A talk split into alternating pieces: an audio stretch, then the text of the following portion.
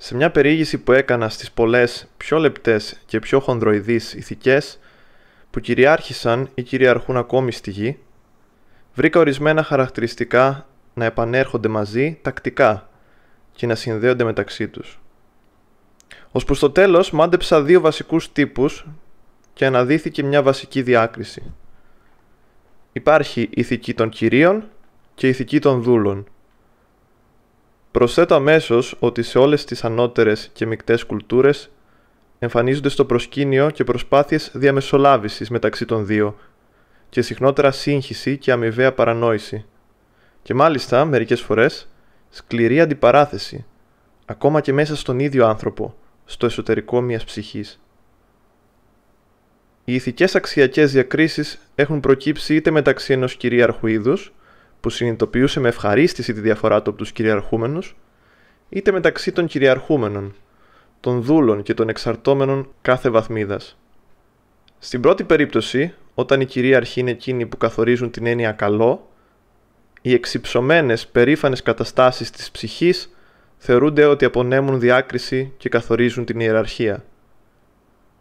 Ο ευγενής άνθρωπος χωρίζει από τον εαυτό του εκείνες τις φύσεις στις οποίες βρίσκει έκφραση το αντίθετο αυτών των περήφανων καταστάσεων.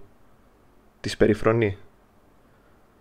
Α παρατηρήσουμε αμέσως ότι σε αυτό το πρώτο είδος ηθικής η αντίθεση καλό και κακό σημαίνει το ίδιο με την αντίθεση ευγενές και αξιοπεριφρόνητο.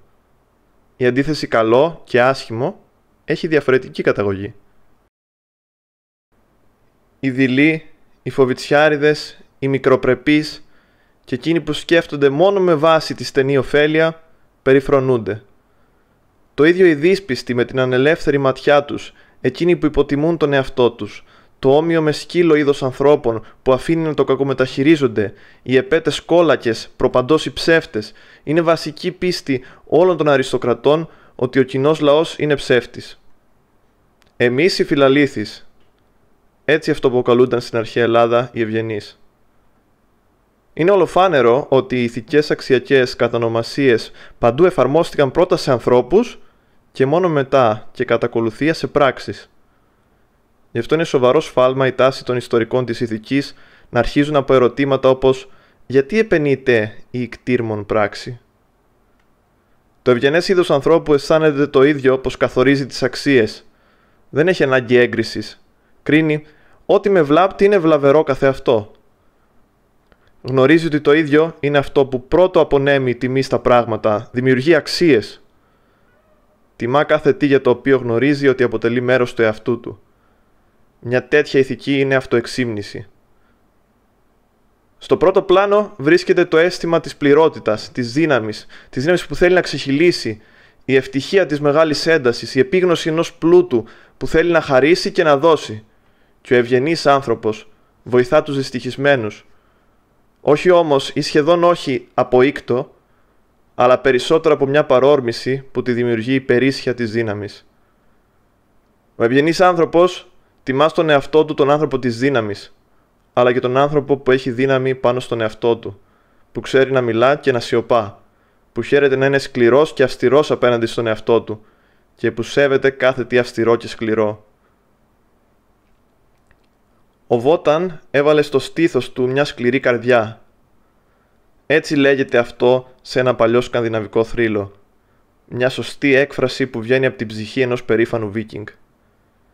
Ένα τέτοιο είδος ανθρώπου είναι περήφανο για το ότι δεν είναι φτιαγμένο για ήκτο.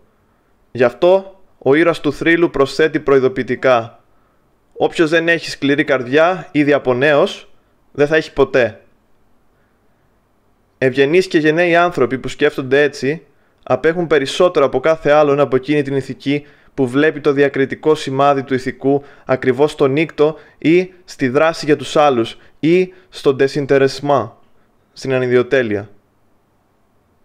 Η πίστη στον εαυτό, η περηφάνεια για τον εαυτό, μια θεμελιώδης εχθρότητα και ηρωνία απέναντι στην ανιδιοτέλεια ανήκουν τόσο τελεσίδικα στην ευγενή ηθική όσο ανήκουν και μια ήπια περιφρόνηση για τη συμπάθεια και μια προφύλαξη απέναντί της και απέναντι στη θερμή καρδιά.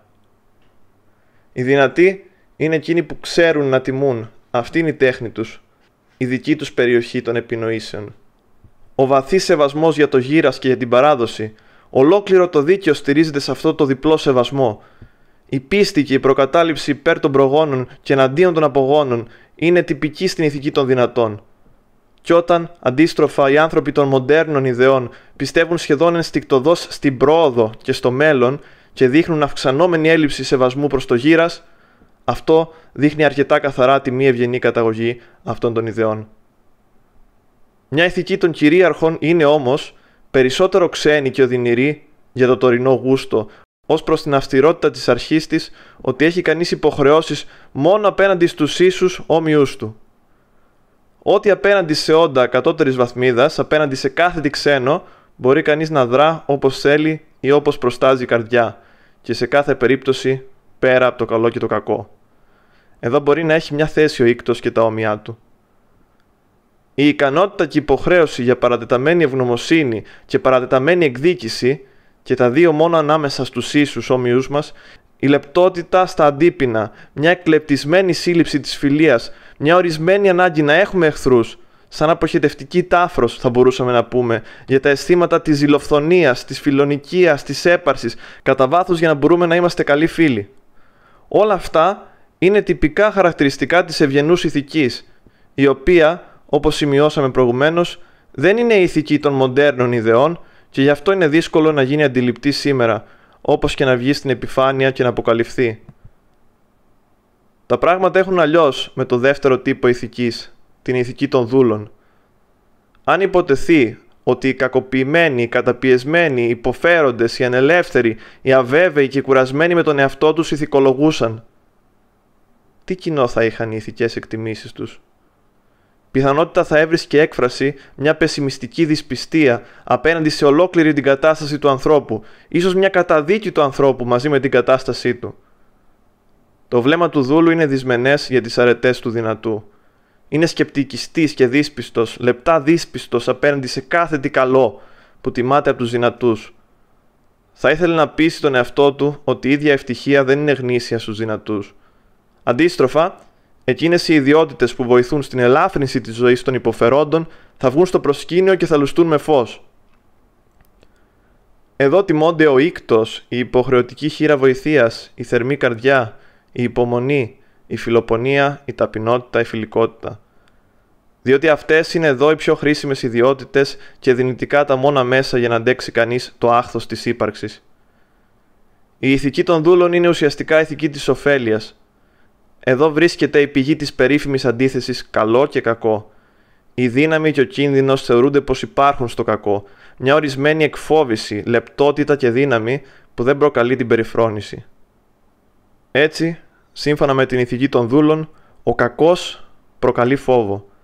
Σύμφωνα με την ηθική των κυρίων, ο καλός είναι εκείνος που προκαλεί φόβο και θέλει να τον προκαλεί, ενώ ο άσχημος άνθρωπος κρίνεται αξιοπεριφρόνητος. Η αντίθεση φτάνει στο αποκορύφωμά της όταν, ως συνέπεια της ηθικής των δούλων, μια πνοή περιφρόνησης κολλάει στο τέλος και στον καλό αυτής της ηθικής.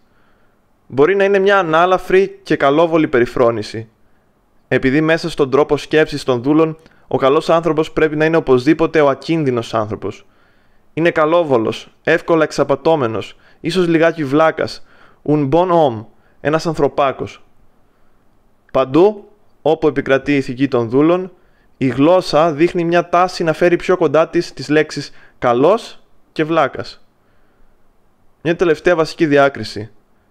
Η λαχτάρα για ελευθερία, το ένσυτο για την ευτυχία και τις λεπτότητες του αισθήματος της ελευθερίας ανήκουν στην ηθική και την ηθικότητα των δούλων τόσο αναγκαία όσο αναγκαία είναι το συνήθες σύμπτωμα ενός αριστοκρατικού τρόπου σκέψης και αξιολόγησης, η τέχνη και ο ενθουσιασμός στο σεβασμό, στην αφοσίωση. Από εδώ καταλαβαίνουμε, δίχως άλλη διευκρίνηση, γιατί η αγάπη ως πάθος. Αυτό είναι η ευρωπαϊκή μας ειδικότητα. Πρέπει να είναι οπωσδήποτε ευγενούς καταγωγής.